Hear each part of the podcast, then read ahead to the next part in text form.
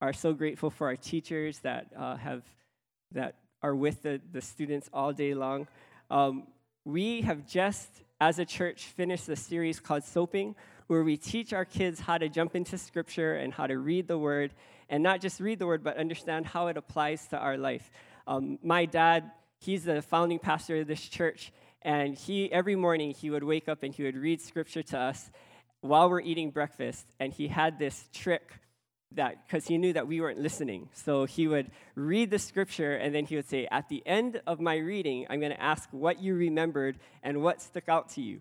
And so my sister and I, we, we always remembered that we are going to listen for the first couple scriptures, take a little thing, and then enjoy our food so we would have something to say at the very end. But I grew up uh, in a pastor's home and uh, focused on the Word of God. And this morning, I just want to uh, share some of the practical ways that the Word of God has uh, been an anchor in our life and has helped uh, has helped us. You guys are um, you guys are amazing because you guys are in the the thick of child raising. I remember when my kids were at preschool age. My oldest was preschool, and um, all of my kids were younger than that. That was the hardest season.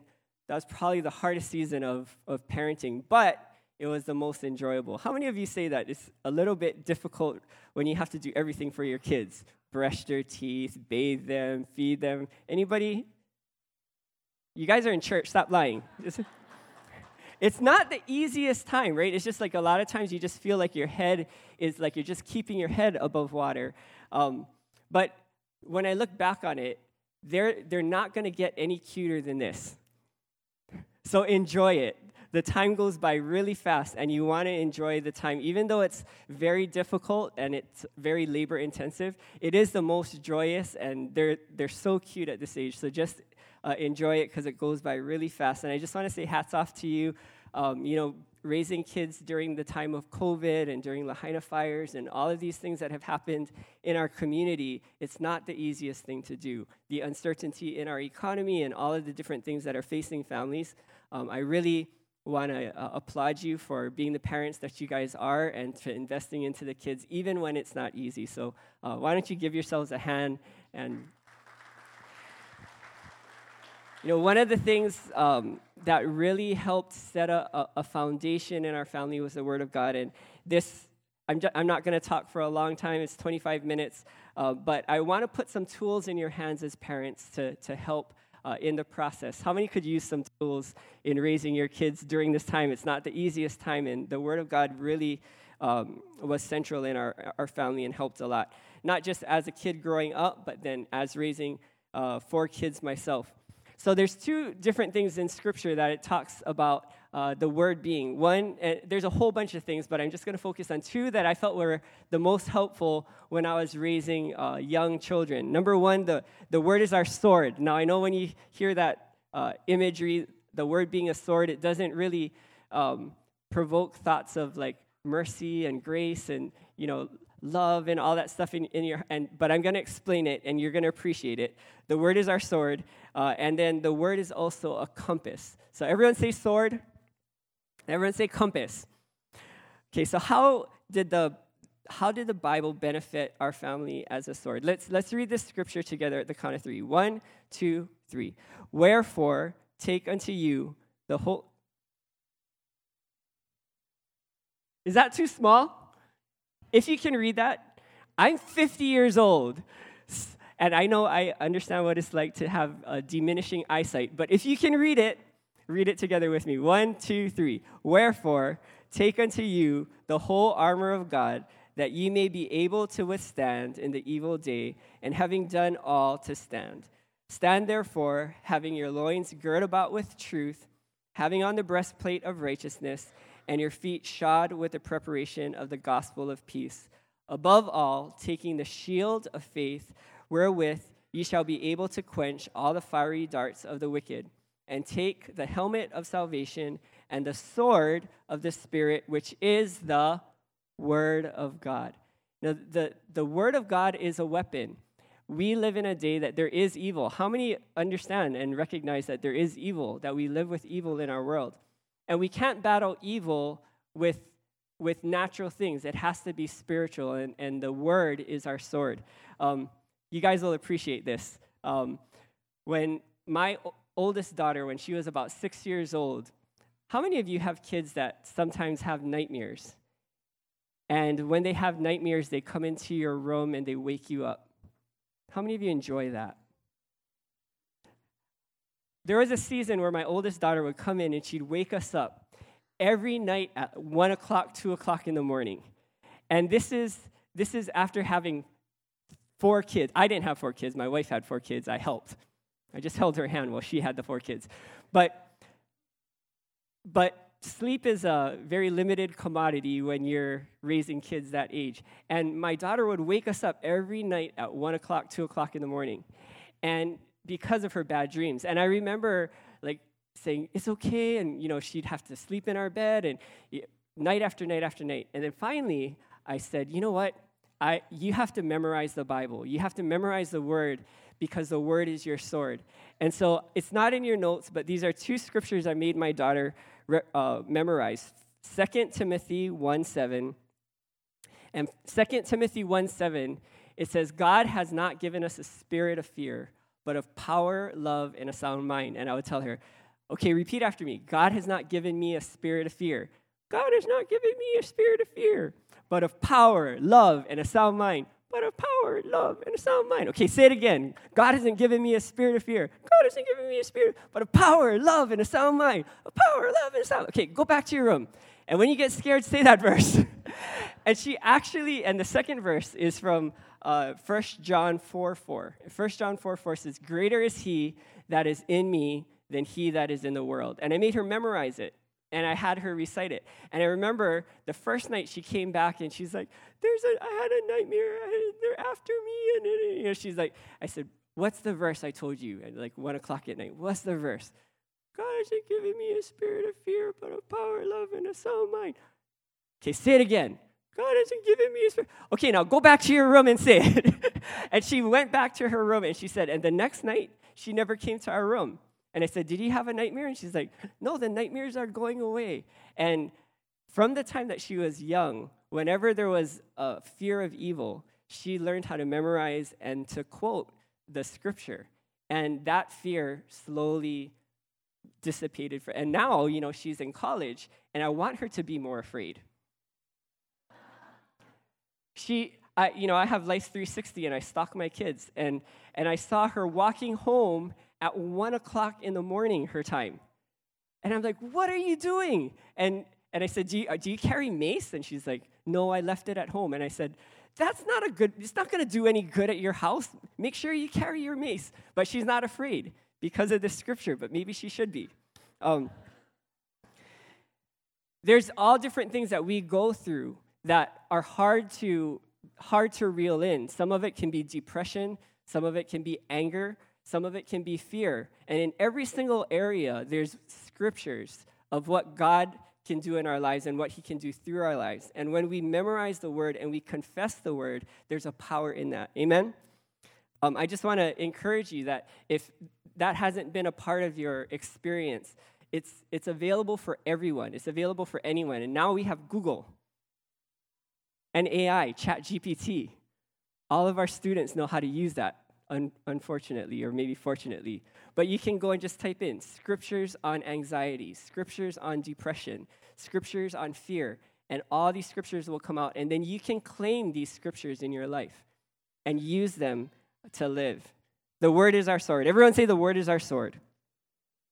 And it's good to use it not just for ourselves, but to teach our, to put the sword in the hands of our kids to let them use it as well. Um, the second thing, the word is our compass. Everyone say compass. I'm just saying this to keep you guys up. It's one of the teaching techniques. I used to be a teacher at Maui High. Um, the word is our compass. I, I, I, recently dropped my son off to college, and I was driving around in Oregon, and there was a you know, this place that said National Park, Oregon National Park. So I was like, oh, okay, I'm just to take some free time and drive around in this national park. I'm to find a picnic table, sit down at the picnic table, and just kind of cruise for a little while. Because my frame of reference was that, that there's a, a park that's kind of like Haleakala National Park. How many of you know that it's not like that over there? Yeah, you, you, so I start driving, right? Dirt roads. I'm driving into this national park and I'm looking for a picnic table. That's what I was looking for, just a picnic table to cruise on. Two hours in, no picnic table. I'm like, where are the, what kind of national park is this with no picnic tables? I'm driving in and I, I, my, the internet goes out, GPS goes out. There's like, I'm just in the middle of this forest. I have no idea where I am. And I'm thinking, maybe I can drive straight through it. And then I thought, wait a second, this is not good because I'm in this, I haven't seen one car on this road, this dirt road. I've been driving for two hours into this national park and I haven't seen a soul. And then I thought, what if, like, one of these huge trees falls over the road and I can't get back out? I have no food, I have no water, I have no idea where I am, I have no cell phone service. I'm gonna die in this forest, was the thought that came to mind. And so I turned around and I thought, man, John, you have no idea what you're doing. You have no idea where you are. You're some, they're going to find you behind some fallen tree and they're going to see your Hawaii ID and be like, this stupid Hawaii boy has no idea what he's doing, went into the forest with no food, no water, no GPS or whatever. And I started getting scared. You know, it's like the, the tourists that come to Hawaii and we're like, oh, they swim in the water and they think it's like a pool, right? Anyway. but I was that tourist. I was that tourist out in, in, uh, in Colorado. And I was so, like, I felt so secure when I got back into a place where there was cell phone service and GPS came out on my dashboard and I knew where I was. And I knew where I, where I could drive to get out of there because my gas was like going down. I was like, oh my gosh, I'm gonna like get stranded out here. But in our lives, especially in the, the, the, the situations that we're living in now with economic uncertainty, with Lahaina that happened, with COVID, with all of these different things, global tensions and potential wars, how many of you know that we are in unprecedented waters, uncharted waters? And in situations like that, it's nice to have a compass. It's nice to have a map. And that map for, for us, that map for me is, is the Word of God. My dad had no idea how to parent, had no idea how to be a husband. And he told this to me when I was a kid. He said, You're so lucky that you have me as a dad.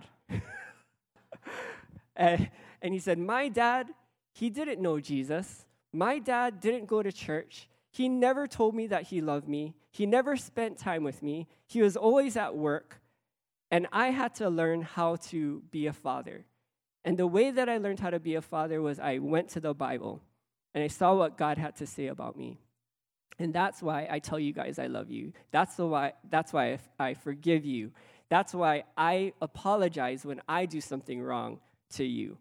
And so I grew up in this house that my dad would apologize when he did things wrong, which was rare, and that he, he, would, he would forgive us. Every night he would tell us that he loved us. He would read scripture to us in the morning.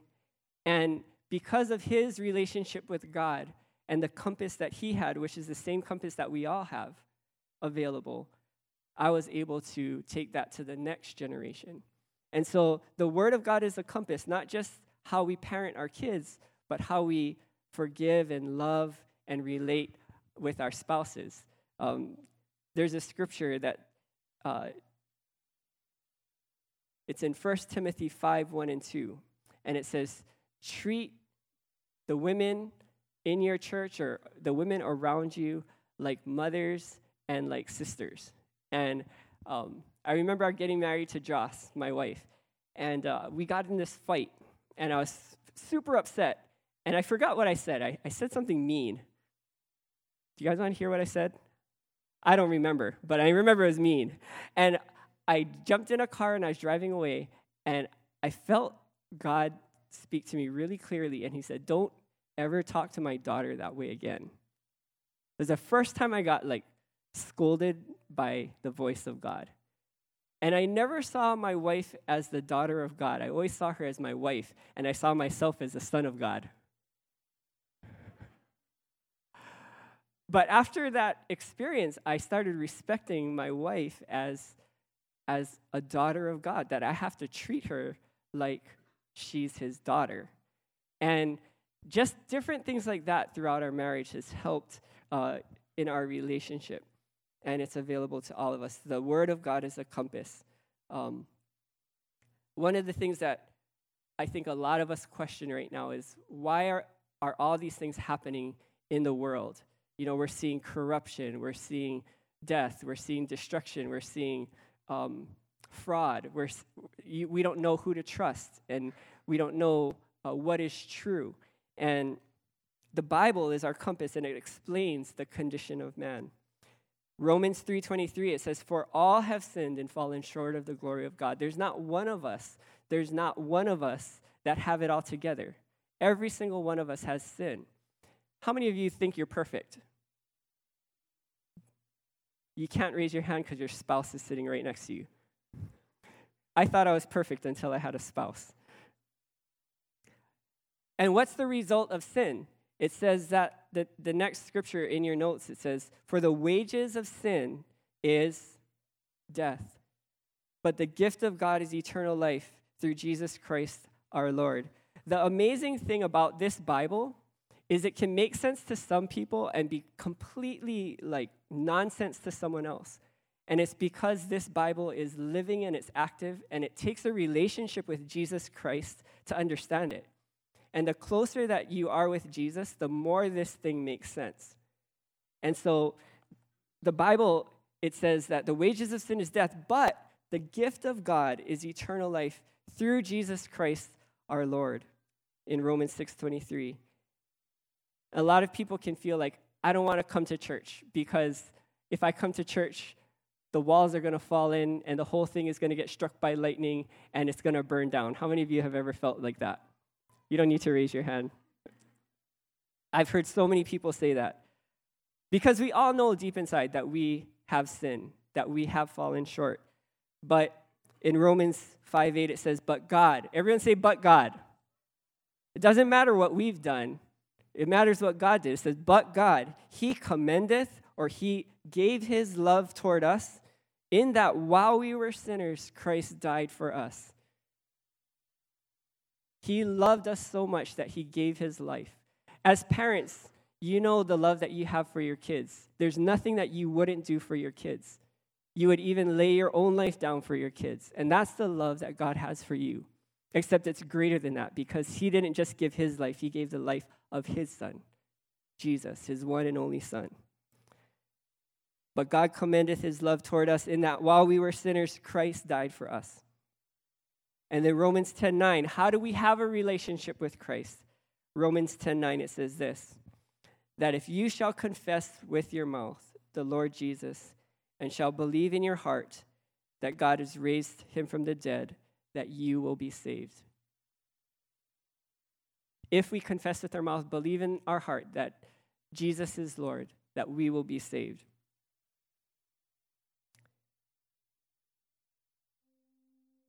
this morning, um, before the kids come back up, where's my jacket?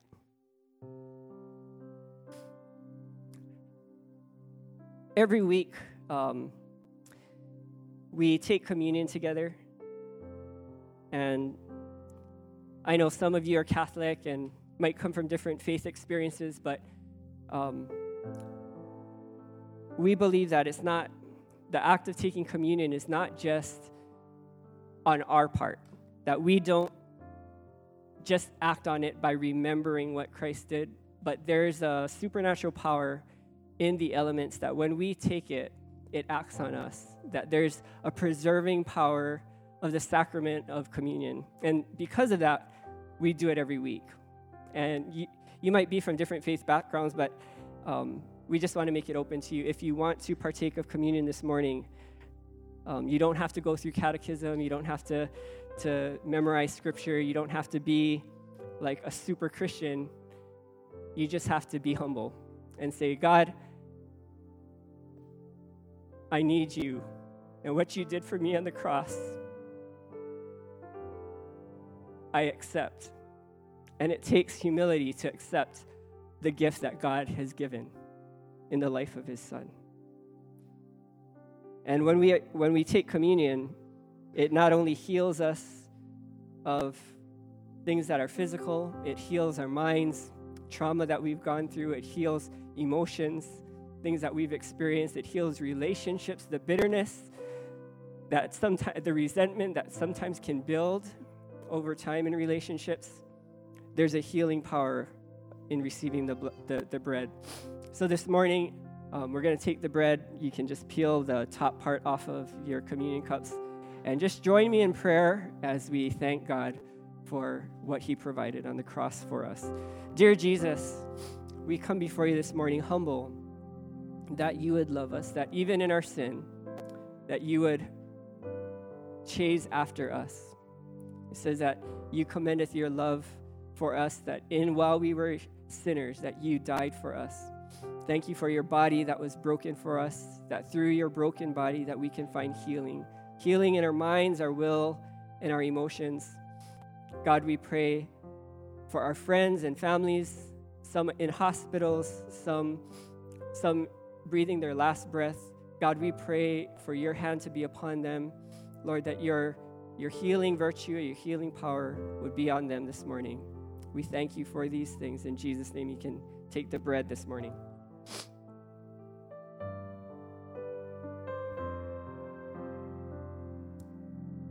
And these cups, you got to kind of push down on the little tab. And when you push down on the tab, it breaks, and then you can peel it back.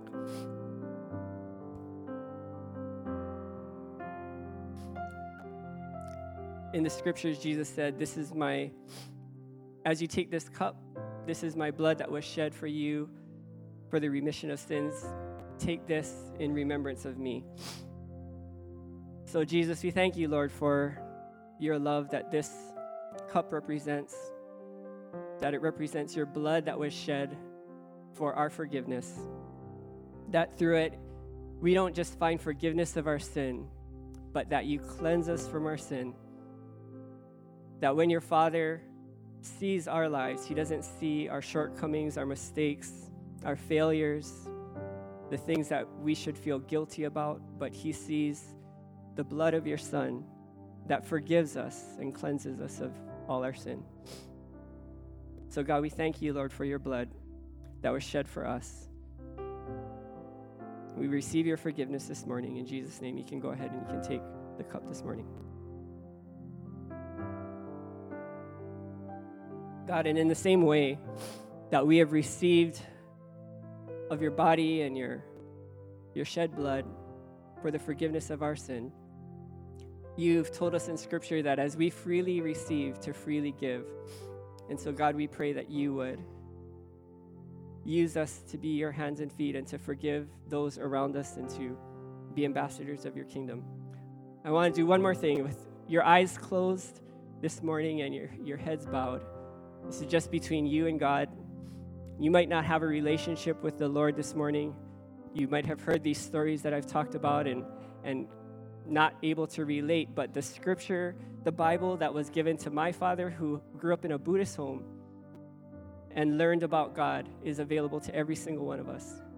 And in the quietness of your own heart, this is the most important decision that you could ever make is a decision to accept Christ into your heart.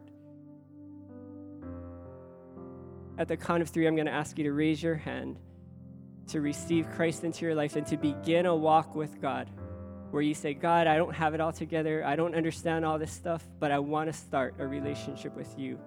At the count of three, I just want you to raise your hand and I will pray for you this morning and welcome you into the family of God. One, it's the most important decision you can ever make. All the decisions that we make are temporary and involve just this life. But when you make a decision to surrender to God, it's an eternal decision. Two, three, go ahead and raise your hand if that's you. Thank you, thank you, thank you, thank you, thank you, thank you. Awesome. Thank you. Thank you. Any others? You want to make a decision to receive the Lord this morning? See your hand. Thank you. Okay, can we all just say this prayer after me? Say, Dear Jesus, I thank you that you love me and that you died on the cross for my sin. Come into my heart reveal yourself to me. I believe you created me for a purpose. You created me for a destiny. Lead me into that. I declare that I believe that you are the Son of God who died for the sins of the world and who died for me. Come into my heart and lead me in your ways. In Jesus' name, amen. If you said that prayer for the first time, that was the most important decision that you could ever make. And you'll feel a difference. You'll feel the peace of God that passes your understanding. Can we give a hand to all those who received the Lord this morning? I'm going to call Andrea up. If you said that prayer for the first time, we do have some gifts for you, uh, some some cups and coffee cups and t-shirts and whatever. It's back there. Uh, just go to the, the table and there's a bag for you to pick up. Uh,